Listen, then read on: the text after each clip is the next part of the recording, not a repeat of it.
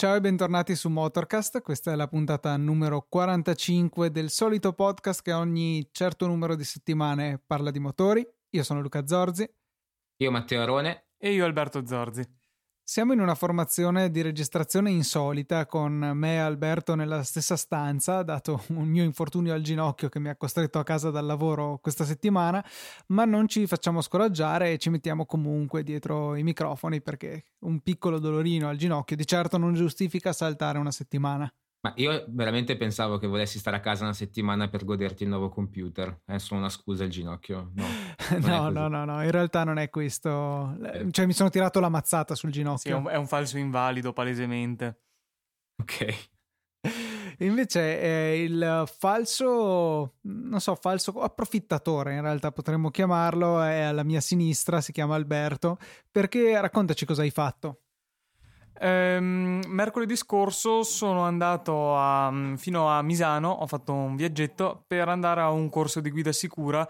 Eh, la dinamica con cui sono, ho acceduto a questo corso a me stesso non è ben chiara in questo momento. Da quello che mi sembra di capire, questo è un corso ehm, fatto in partnership in qualche maniera a me sconosciuta tra BMW e guidare-pilotare.com, insomma una, diciamo un'accademia tra virgolette che fa questi corsi di guida sicura che ANIA, che è la, la, federazione, associazione, sindacato, come lo vogliamo chiamare, delle assicurazioni, eh, ha pagato per 300 teoricamente neopatentati che hanno fatto un concorso per accedere a questa cosa qui, che però in pratica, pratica da quello che mi sembra di capire, boh, non l'ha fatto molta gente, comunque c'erano un sacco di posti liberi che avanzavano e tramite un amico che ha like, ha una pagina Facebook tipo già supercar, una roba del genere, uno dentro questa questa pagina ha detto oh ragazzi ho un sacco di posti, ho diversi posti in diverse date per questi corsi di guida sicura che normalmente costano 500 euro.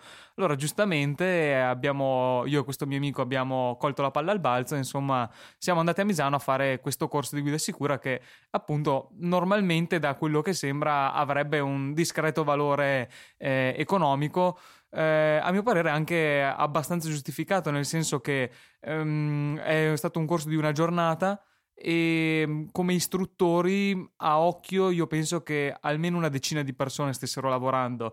Quindi insomma comunque un discreto dispiegamento di forze che rende ragione anche dei costi.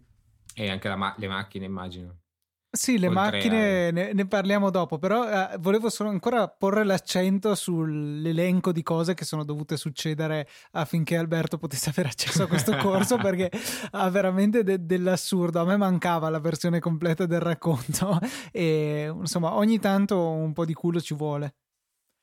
Sì, no, è stato mh, mm, veramente una botta di culo e peraltro molto ben accetta. Non so, mi pare che forse ne avessimo anche parlato qua in puntata dei corsi di guida sicura che sono belli ma sono costosetti e effettivamente 500 euro sono, sono tantini, insomma. Eh, però appunto in questo modo fortuito sono riuscito a farlo e confermo poi la, la nostra idea a priori che effettivamente sono una gran bella cosa. Eh, secondo me anche, forse soprattutto per il non appassionato di motori. Nel senso che la parte pratica è utile sicuramente per tutti, la parte teorica può essere veramente tanto utile per eh, il guidatore non occasionale, nel senso il non appassionato di motori, danno un po' un'infarinatura di quelle cose che bene o male un appassionato magari sa per conto suo, quelle cose tipo trasferimenti di carico, tecniche di guida, eccetera, eccetera, che poi nella pratica comunque uno non mette in pratica in strada e quindi fare la parte pratica è utile per tutti, ma almeno questa questa infarinatura teorica, insomma, secondo me è veramente tanto utile. Effettivamente per i neopatentati, che sarebbe teoricamente la cosa che Ania uh, aveva pagato, ehm, appunto ha una, una, sua grande utilità. Le prove pratiche ehm, che abbiamo fatto sono state quattro qui tre diciamo quelle più, più rilevanti. Una è il classico test dell'alce, cioè evitamento di un ostacolo, quindi eh, stai andando dritto a una cinquantina di chilometri orari, eh, il muro d'acqua che si alza, tu che lo devi ehm, evitare con una sterzata a sinistra e poi riallinearti, eh, chiaramente fatto a controlli staccati. Poi una prova di sottosterzo, come gestire appunto un, un sottosterzo, qui era simulato su una rotonda bagnata, e una prova di sovrasterzo, sostanzialmente un tornante bagnato, ti toglievano i controlli, ti facevano accelerare la tavoletta in uscita e riprendere la macchina. E, e, quindi con due auto diverse l'avete fatto, immagino? No? Ehm, erano numero. La maggior parte erano serie 1, eh, 1.18D, quindi chiaramente trazione posteriore. Per la prova del sottosterzo erano delle serie 2 Active Tourer bellissime, benzina, scattanti, penso a 2.16i. Eh, insomma, una, una, macchina emozionante. Però, insomma, eh, essendo l'unica trazione anteriore di BMW, se non vogliamo considerare Mini, è stata assoldata per, per il compito del sottosterzo. Eh, infatti, infatti immaginavo, immaginavo. E a proposito di, di BMW anteriori, non sapevo, ma la serie 1 col culo, la serie 1 berlina tre volumi che cominciano a vendere in Cina, che è stata presentata, mi pare, al salone di Beijing o qualcosa del genere, eh, sarà sulla stessa piattaforma della serie 2 Active Tourer e anche della X1 e quindi a trazione anteriore, quindi si trovano in casa la versione hatchback a essere a trazione posteriore e la versione tre volumi invece a essere a trazione anteriore. I, i misteri di BMW mi viene da dire. Sì, peraltro versione a tre volumi che sembrerebbe, cioè uno la penserebbe magari più prestigioso o qualcosa del genere, invece a trazione anteriore. Ma vabbè, eh, probabilmente è solo l'incipit del, del, futuro a trazione anteriore della serie 1 anche normale, purtroppo. Ehm, comunque, ritornando al corso di guida, molto bello eh, il fatto che ehm, all'arrivo ti viene consegnata una schedina SD che poi rimane a te e ogni volta che entri in macchina la dai al, all'istruttore, chiaramente ogni volta hai un istruttore al tuo fianco e mh, mm, c'è una telecamera posizionata tra i mh, mm, poggiatesta dei sedili anteriori e quindi viene ripreso per bene tutta mm, la tua prestazione al volante, insomma si vede la strada, si vede te al volante e, e appunto poi ti rimane questa schedina, quindi tanto più essendo andato a sbaffo gratuitamente è veramente una bella cosa. E effettivamente poi riguardarsi è, è forte, insomma. Ehm, per dire una cosa che poi mh, mi, ha, mi, ha, fatto notare insomma l'istruttore nella prova di sottosterzo diceva sì sei bravo riesci a, a, riprenderla bene però continui continui quello che secondo lui era un errore gravissimo e mh, sono anche d'accordo a usare una mano sola eh, non usare le due mani sul volante, eh, che effettivamente è una cosa che n- non si dovrebbe fare, però a me istintivamente anche penso che tanti lo facciano nel traffico, la mano sul cambio e quell'altra eh, sul, sul, volante, insomma, e, e però se, m- mm, mi ha insultato moltissimo questo, fino a che alla fine, dopo 7-8 tentativi, finalmente sono riuscito a fare il movimento giusto con le due mani, allora è stato soddisfatto anche lui.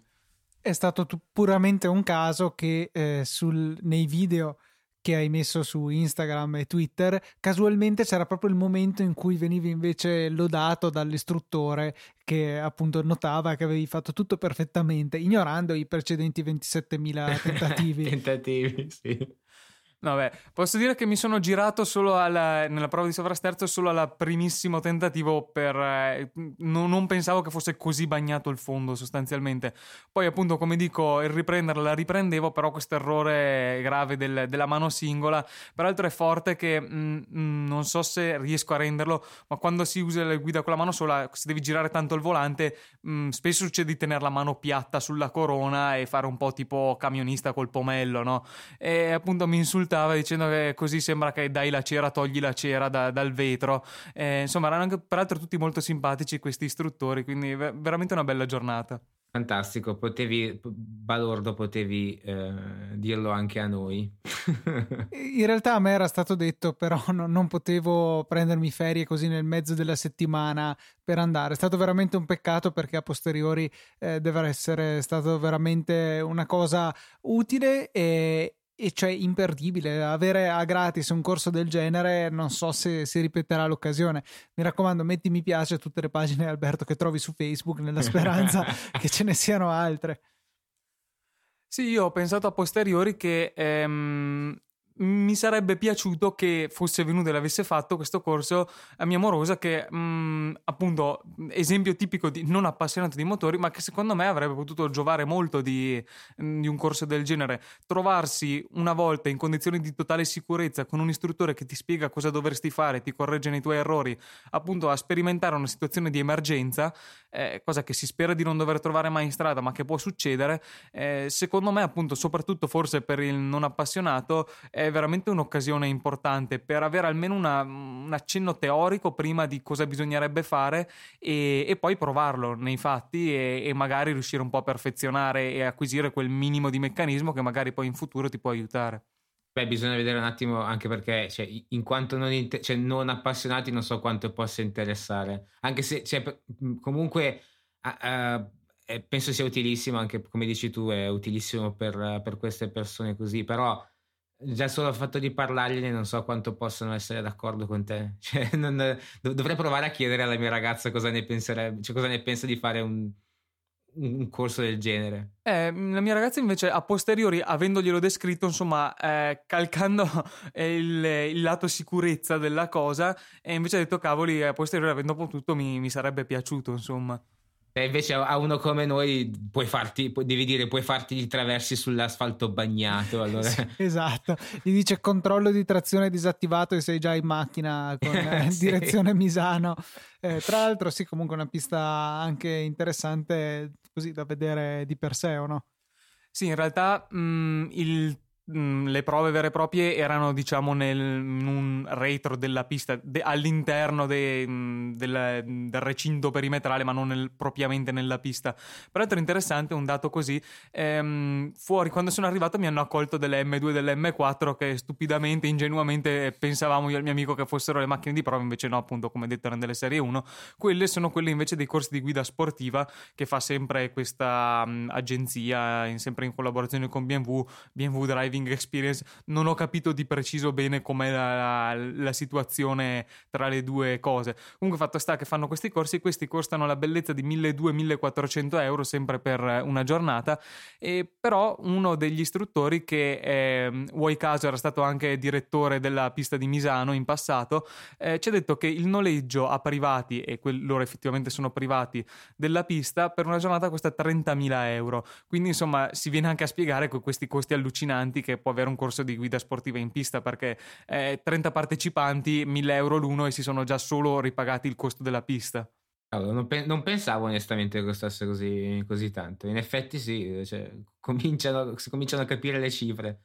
Mettici poi dentro chiaramente il fatto che devi avere le macchine, le assicurazioni, che tra l'altro eravate anche assicurati, e gli istruttori, insomma, le spese la benza.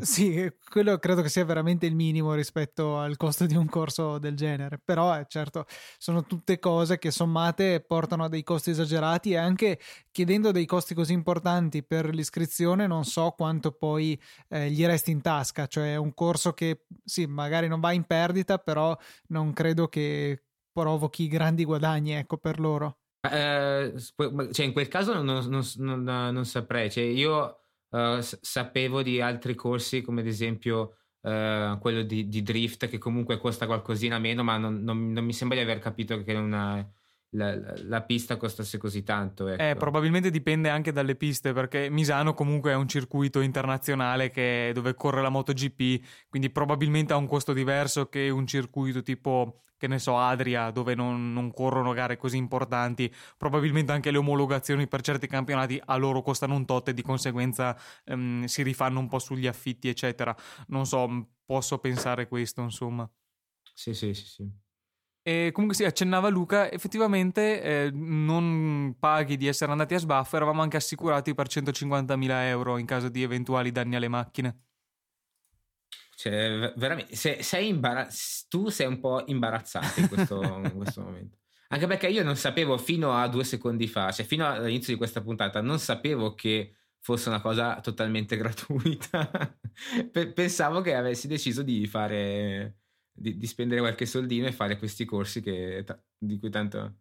Facciamo sentire in colpa Alberto. Tu saresti riuscito ad andare sapendo che era un martedì, certo. Certamente. Mi, mi, sento veramente un po' una cattiva persona, ma non, non ci avevo proprio pensato a dirtelo.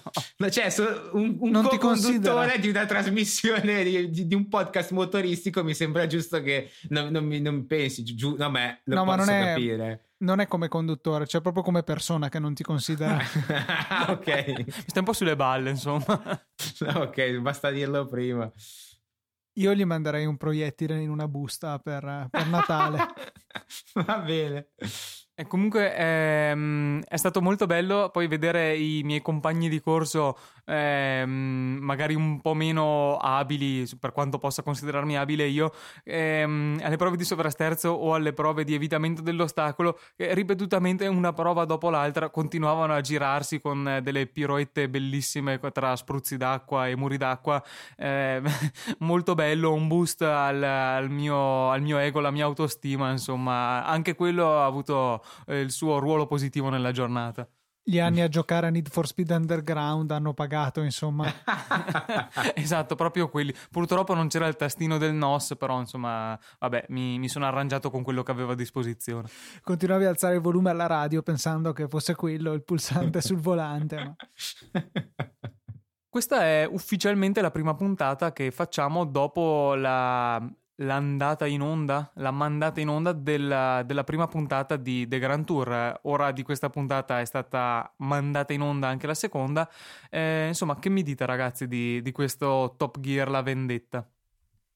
Bello, molto bello. Mm, ci sono alcune cose che non mi piacciono.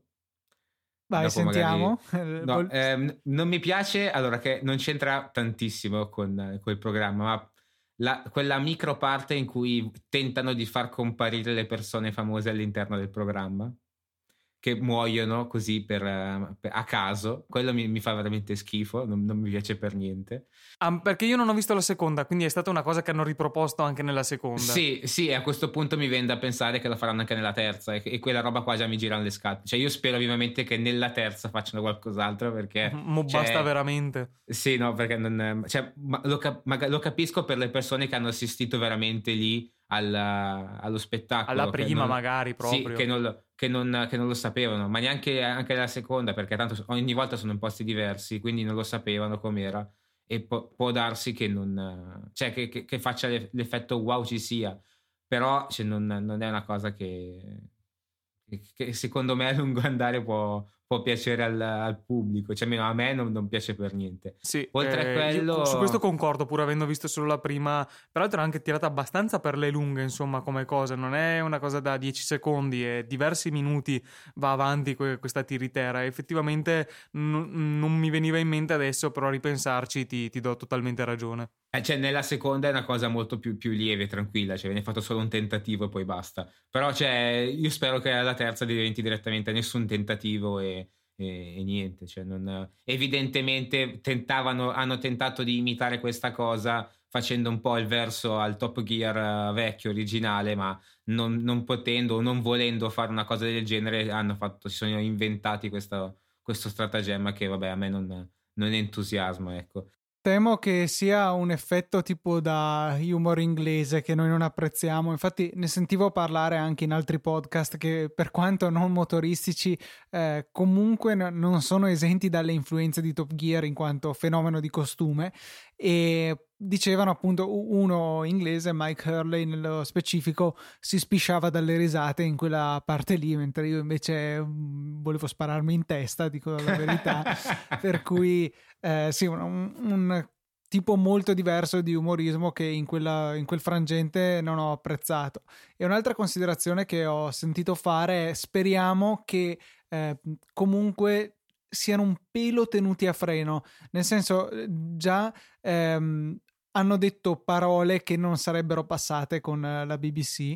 Ehm, speriamo anche che questo ehm, non sia, cioè che magari l'abbiano fatto solo per dire guardate non siamo più sulla BBC, possiamo farlo, ma che non sia un po' nello scadere nel volgare costante, perché diciamo che Jeremy come personcina secondo me cioè, ce lo vedo bene, ecco, per cui eh, ci sono state tante cose belle, bisogna vedere come proseguirà la serie, perché già per dire, il, la prima puntata secondo me è stata bellissima, l'inizio in particolare eh, dove non sì, dicono niente, sì, sì. quei primi cinque minuti sono stupendi, un livello delle riprese come al solito al top, forse ancora più in alto, eh, bellissimo da vedere e anche poi mh, divertente il resto della puntata, a parte la parentesi della gente che moriva. Eh, già la seconda secondo me è stata meno bella, non brutta ma meno bella, forse perché comunque erano arrivati tanto in alto con la prima, però si è vista un po' la differenza secondo me. Cioè, ne- nella prima c'erano anche delle scene dopo la, l'introduzione dove c'era la. Uh, la me- no, qua cavolo, non mi ricordo. La, la P1 mi pare che toccava, cioè le, toccava nella pista la, la, la, parte sotto della macchina e faceva dei scintille. Sì, sì, sì, sì, era la P1. Cioè, eh, quello, quelle scene lì erano fantastiche. E quelle scene lì non si erano, non, cioè io non le ho viste nella seconda puntata. Ecco, magari non c'era l'occasione per farle, quello lo posso capire. Però, cioè, sì, anche secondo me la seconda era un qualcosa di meno. Una cosa che è rimasta di caratteristica proprio che non penso di aver visto in altri show, eh, appunto caratteristica di Top Gear e che hanno ripreso qui, è il passaggio ogni tanto dal 16 noni al penso 21 noni, comunque un formato più cinematografico, più, più rettangolare, meno quadrato, che um, in certi frangenti quando fanno delle riprese senza commenti, proprio solo, um, solo riprese belle, fighe, appunto restringono il formato per poi riportarlo normale. E Teo, tu che sei un esperto videomaker, eh, l'hai visto fare altrove una cosa del genere? Beh, sì, sì nel senso... Eh eh, cambiare questi, cioè, il, il, rapporto del, della ripresa si, si, vede abbastanza. Ma spesso. all'interno dello stesso show è dinamico, proprio vedere che si restringe l'immagine. Mm, beh, adesso non mi, no, non, così su dei piedi non mi viene in mente, ma se, c'è una cosa abbastanza, cioè non dico comune, ma una, un effetto che mh, mm, si fa abbastanza spesso. Sì, ah, cioè, allora sono solo io un povero ignorante in materia. No, beh, c'è da dire che mh, mm, nei, nei, nelle trasmissioni televisive è, è, difficile vederlo perché è difficile trovare gente che voglia fare qualcosa di così spettacolare. Ecco. Cioè, io su TG2 motori o Easy Driver questa cosa qua non la vedrò mai. Sì, già tanto che so. siamo passati a 16 noni dal 4 terzi. Sì, lì, eh, infatti già lì c'è stato un incremento, guarda, di qualità impressionante. Sì, no, quello sì. Uh, vabbè, qua ovviamente si vede, cioè, ci, ci, sono delle persone competenti, capaci di fare delle riprese che uh, sono importanti, ecco. Importanti come la capacità delle, dei, delle, delle, persone a presentare, cioè a fare i presentatori, perché io qua non, non, so, ho fatto, ho ripensato ancora una volta alla prima puntata di Top Gear Italia e mentre vedevo in Top Gear Italia un imbarazzo bestiale nel, nei, nei, vari presentatori, qua vedevo assoluta tranquillità, sener, serenità e cioè proprio mh, svolgevano tutto in, in, proprio con nonchalance, cioè si vedeva che era anche se le cose erano palesemente finte, cioè, mh, quello che dicevano era veramente mh, sembrava montato apposta, cioè era fantastico, è una cosa che queste tre persone insieme riescono a darci che comunque nonostante non si chiami più Top Gear eh, penso che possa far provare le stesse sensazioni. Ecco. Sì, quello che dicevi tu del, del, del, finto, del realistico, eccetera, secondo me la cosa è che in questo, in Top Gear, in questo, se uno non conosce il programma, quindi non sa che sostanzialmente comunque sono cose preparate, fatte, eccetera, e uno lo guarda così di primo acchito, ci crede anche, cioè nel senso che siano vere, non sono così palesemente finte e costruite come quelle appunto di Top Gear che, che Italia che citavi. Quindi secondo me sta tutta lì la differenza. Poi ovvio che lo sappiamo un po' come il wrestling, lo sappiamo che sono preparati preparati a priori tre quarti delle battute delle situazioni e le cose sono finte, però comunque sono fatte bene in modo realistico, un po' da attori bravi, da conduttori bravi, ecco. Ah, poi ci, vorrei mh, mettere un puntino su questa cosa. Tutti e tre abbiamo un account Amazon Prime Video e abbiamo co- tramite eh, metodi scientifici ultra tecnologici. Abbiamo preso residenza tutti e tre negli Stati Uniti, stiamo sì. in attesa della green card, poi andremo con la cittadinanza e, e poi com- continueremo insomma con, con, il nostro account Prime americano di Amazon. Esatto. L'altra cosa che comunque è interessante è che quando uscirà questa puntata dovrebbe essere dicembre ormai e dovrebbe essere disponibile anche in Italia perché il primo dicembre che davano come data di uscita se non sbaglio, del, almeno di The Grand Tour dappertutto. Sì, ecco, magari non, i nostri ascoltatori ci, ci, aiuteranno trovando qualcosa prima di noi, magari capiterà. Oppure se siamo noi i primi a trovarlo, condivideremo sicuramente con l'hashtag Motorcast, ragazzi, ricordatevelo. Eh, so, sono curioso, onestamente, sono proprio curioso di capire come hanno intenzione di farcelo vedere. Ok, queste sono le nostre prime impressioni su The Grand Tour. Eh, chiaramente non potremo esimerci dal continuare a darle più o meno in continuazione durante le prossime puntate. E passiamo invece a una notizia, una notizia interessante che riguarda il vecchio continente, eh, che è quello in cui siamo noi a quanto pare. eh, battuta, è riuscita male, non è che non lo sapessi. Eh, effetti sonori qua dietro e ehm, appunto parla di BMW, Daimler, sarebbe dire Mercedes, cioè non capisco sì. qual è il senso di chiamarla Daimler. Eh, Mercedes non penso che abbia altri brand in sé, però sì, si chiama Daimler come gruppo commerciale, un po' come VAG la Volkswagen. E vabbè, e comunque BMW, Mercedes, Ford, Audi e Porsche si riuniscono per cercare di creare uno standard e eh, una rete standard comune a tutti quanti per la ricarica dei veicoli elettrici.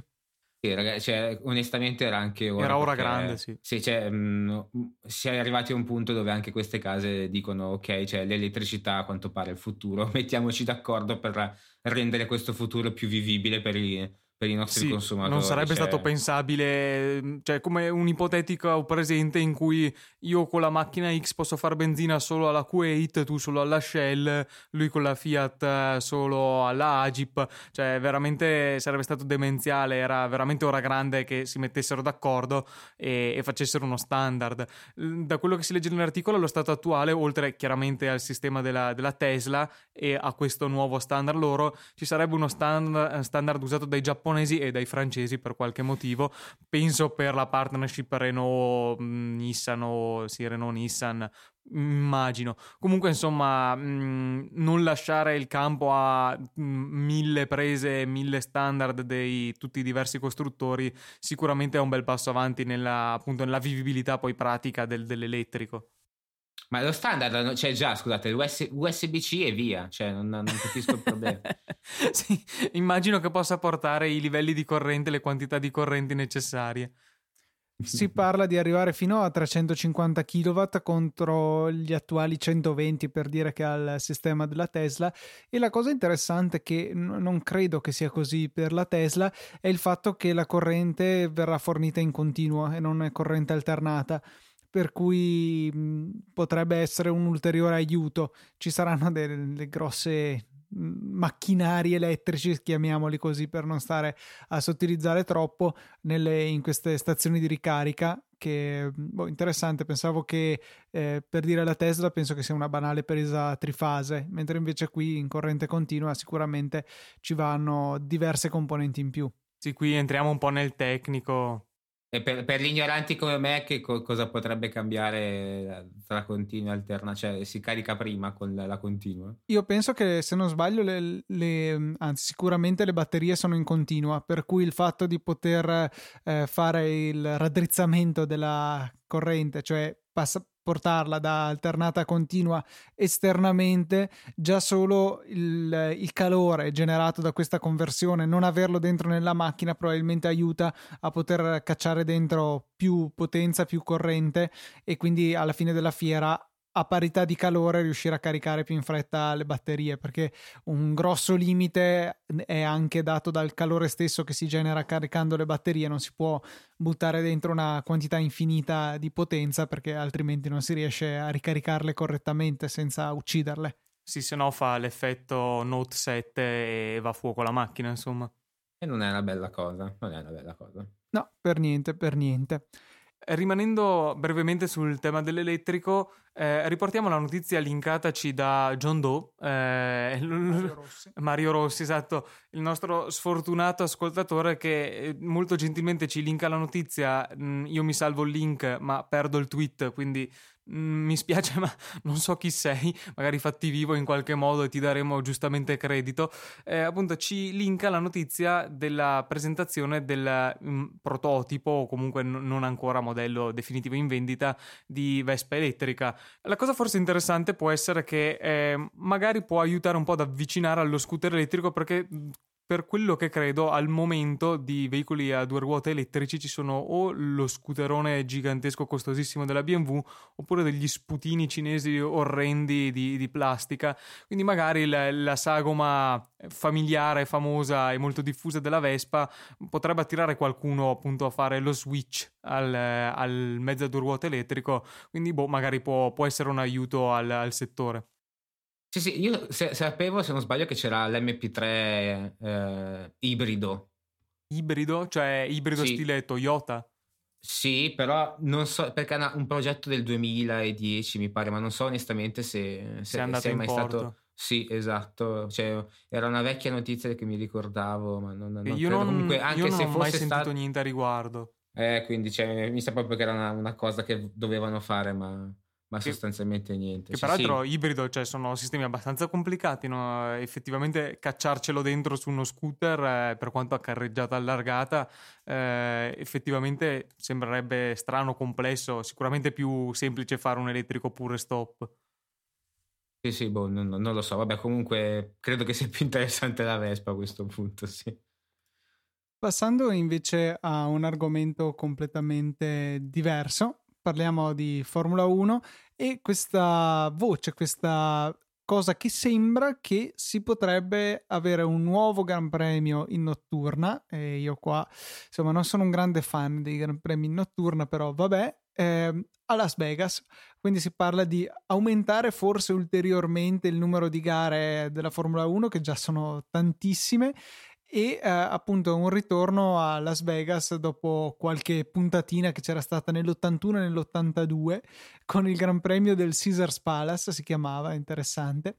E, mm, e quindi sì un, un gran premio che o potrebbe aggiungersi o potrebbe magari sostituire perché Eccleston dopo aver quasi ucciso Monza ci sta riprovando con altri gran premi storici cioè il gran premio di Germania e il gran premio del Brasile guarda caso sempre per questioni economiche. Quindi il vecchio Bernie che tra l'altro è stato preso in braccio e lanciato per aria da Rosberg durante i festeggiamenti per la vittoria del suo primo campionato del mondo eh, insomma continua a rompere le balle sulla questione economica della Formula 1, rovinando un po' lo sport. Eh vabbè, ma da, alla fine da, da, qualche parte i soldi vanno pure presi, sì, cioè nel senso è una cosa bruttissima da dire, però cioè, se questo qua è, hai sempre soldi in testa, alla fine da qualche parte in effetti bisogna prenderli. Peraltro magari tu l'hai vista Teo? No, tu non, non segui la oh, Formula oh, 1. Esatto, bravo, no.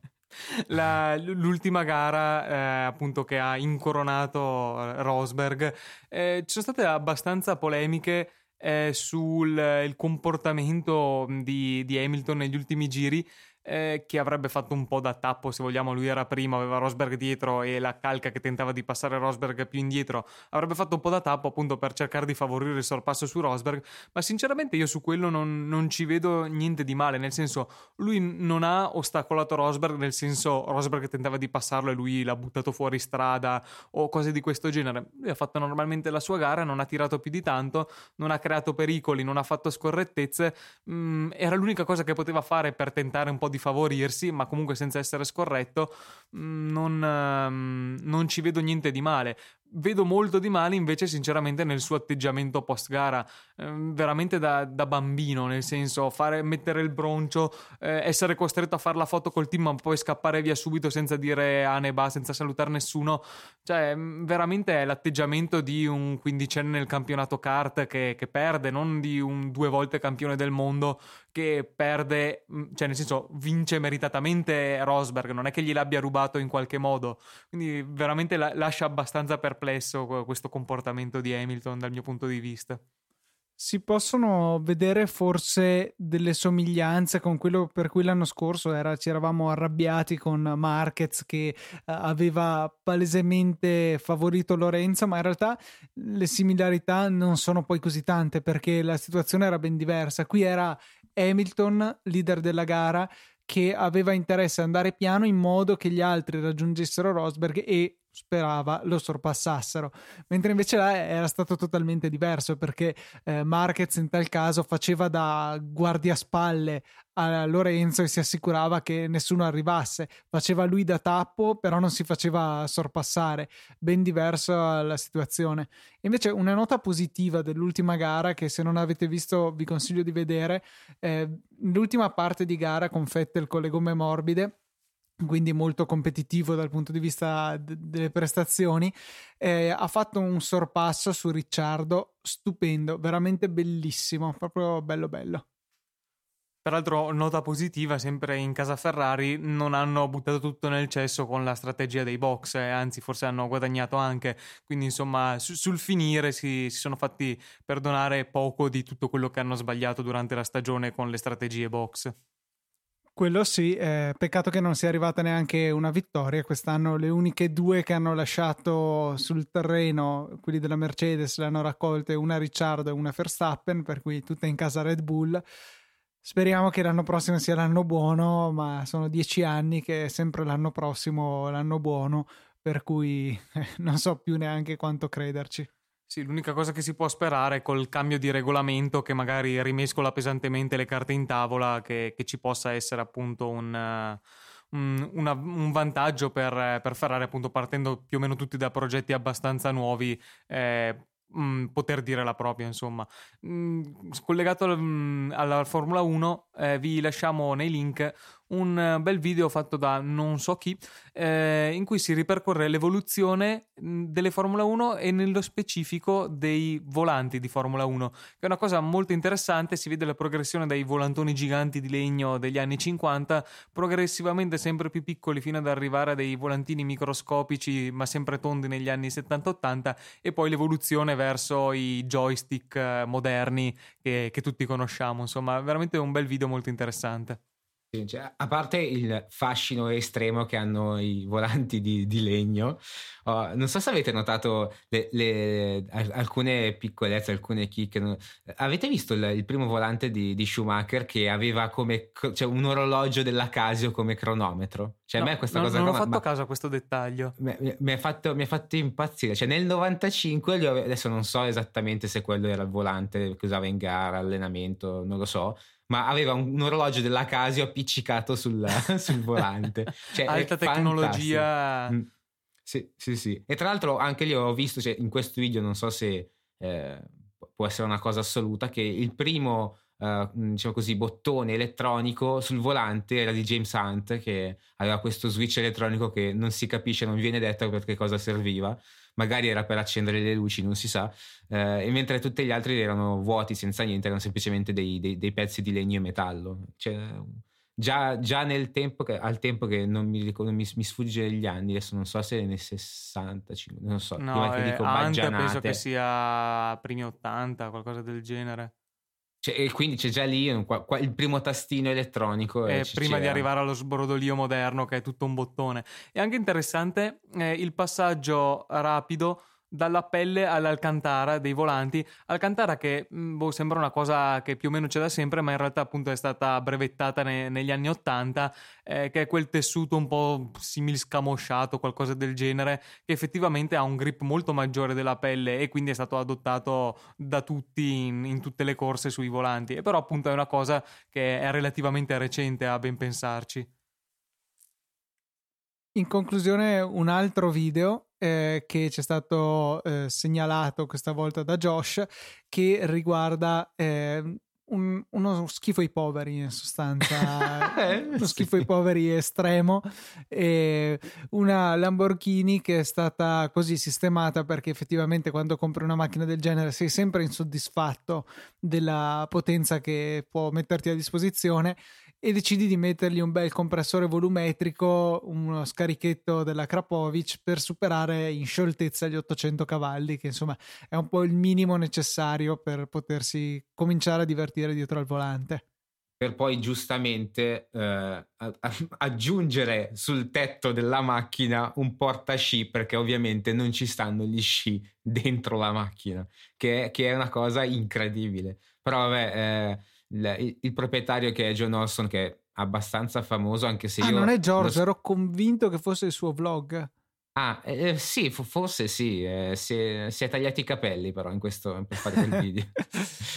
sì, eh, è, è, un personaggio, cioè John Olson è un personaggio, mm, mi vende, cioè, assolutamente fuori dal comune perché eh, a parte aver fatto queste modifiche alla macchina, ah, tra l'altro una, una curiosità, ha modificato l'impianto frenante, ma se vogliamo metterla da quel punto di vista in negativo, nel senso che ha tolto i dischi carbon ceramici e li ha messi normali c'è in metallo, perché secondo lui per le, l'uso di tutti i giorni, soprattutto per quanto riguarda il freddo, preferisce avere a che fare a utilizzare dischi metallici normali. Cioè eh, di metallo so normali. che effettivamente i carboceramici hanno il problema che devono entrare in temperatura e se non sono in temperatura frenano pochissimo. Quindi può essere... Usandola come everyday car, eh, soprattutto che... poi a andarci a sciare co, col, col tule sopra, eh, non, può non essere simpatico insomma avere i carboceramici, quindi giustamente fa questa scelta. Ah, tra l'altro, il, quel tule che dici tu sopra è una cosa che ha fatto lui insieme a un suo amico. E la parte, la, mentre la parte posteriore è attaccata con una staffa, cioè con due staffe di metallo, quella anteriore è stretta alla macchina con una cinghia. E lui fa, utilizza, questo, cioè lui utilizza questo metodo da quando l'aveva fatto da quattro anni fa con la Gagliardo e fa è, è, perfetto, mi trovo bene. Sì, ogni tanto cioè, ci si spaventa a pensare che è attaccato con una cinghia mentre va a 250 all'ora, però oh, ragazzi funziona, va, va, bene. Aveva fatto cioè, se non sbaglio anche una RS6 Station eh, con quello sì, stesso sì, sistema, sì. è un appassionato di tule per gli sci sul tetto di più o meno supercar. Sì, sì, eh, tra l'altro lui fa questi videolog eh, ovviamente tutti i giorni, e li fa recentemente ha acquistato una macchina da 8.000 dollari o 8.000 euro, beh non cambia niente, più ovviamente tutti i vari accessori che con quelli si arriva credo ai 30.000 abbastanza, abbastanza velocemente. Tutto questo solamente per registrare i video che fanno ogni giorno. Beh cioè. sì, mi, mi, sembra giusto. Ma l'individuo in questione cosa fa nella vita? Ha idea? Eh, ha fatto, era un campione, è diventato, era campione mondiale di sci acrobatico e poi ah, non so se era diventato campione, ma comunque era molto bravo anche nel sci, adesso non so come si chiami, cioè quando slalom facendo il miglior tempo possibile. Adesso qua non so dirti se era di discesa o sa il diavolo. Eh, ma quello non, non, penso, forse erano, non è che era free, cioè, mh, Neve, neve, fresca, freestyle, robe del genere. No, lui, quello è diventato mondiale di freestyle, ma poi... Perché seguendo vagamente lo sci di discesa di velocità non penso di averlo mai sentito in realtà. Allora, come lui è diventato campione mondiale di freestyle, poi dopo si è cimentato in questa cosa qua, però non so se lì ha fatto successo o no. So mm-hmm. solo che, come ben, come ben, si può vedere, ha un fottigliardo di soldi da spendere. Cioè, quella è la sostanza. Sì, è assurdo perché gli sciatori da discesa normale non penso che facciano tutti questi soldi. Si vede che ci sono molti sponsor, evidentemente, nel, nel freestyle o in quelle cose là. Eh sì, probabilmente. Cioè, vabbè, lo sponsor che è più, più, più famoso fosse la Red Bull, quello che è lui, però adesso non so onestamente quanto quanto possa prendere da Red Bull e basta. Però la macchina è piena di, cioè è piena, ci sono un bel po' di sponsor sulla macchina. Poi magari cioè, è un personaggio abbastanza conosciuto, quindi una, una, volta che magari arrivi a un certo punto la, le vie diventano molto più, più, più, in discesa ecco, che in salita.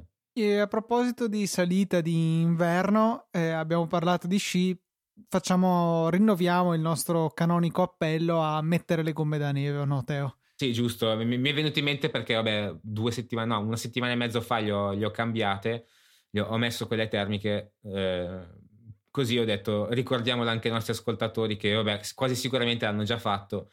Però quelli che ancora non l'hanno ascoltatori, fatto... esatto, l'hanno già esatto, fatto. Esatto, esatto. Però chi ancora magari per mille, mille motivi non, non hanno ancora avuto modo, ecco, fatelo perché eh, soprattutto adesso questa settimana le temperature sono scese da far schifo. Sì, nel giro di tre freddo. giorni siamo passati esatto. da quasi estate a inverno antartico, quindi le, le termiche insomma eh, fanno sentire la loro necessità. Es- esatto, assolutamente, assolutamente. E qua ricordiamo, se non le termiche, piuttosto prendetevi le, le quattro stagioni come la pizza e siete a posto. Stavo per fare anch'io una battuta sulla pizza, ma mi hai anticipato, per cui... Mi, mi spiace, eh, il, il, premio battute stupide questa volta va, va a me. Benissimo, dovremmo istituirlo davvero questo premio, ma non sarà questo il momento, e questo è invece il momento di ricordare i contatti. Eh, mandateci una mail a motorcast.easypodcast.it oppure scriveteci su Twitter con eh, l'hashtag che avevo già detto prima, però ve lo ripeto che è hashtag motorcast. Su Twitter? È un su nuovo Twitter. social network erotico.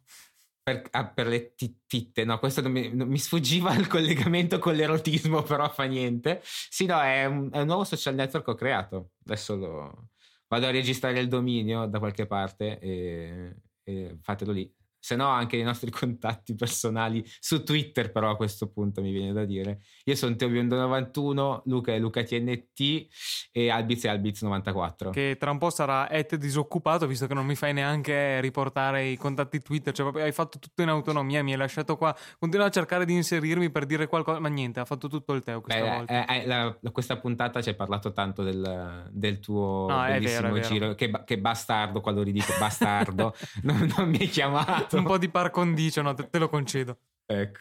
Benissimo, questo è veramente tutto. Arriviamo a mettere in saccoccia anche la puntata numero 45. Non ci resta che salutarvi, quindi un saluto da Luca, da Matteo e da Alberto. Twitter, Twitter, Twitter.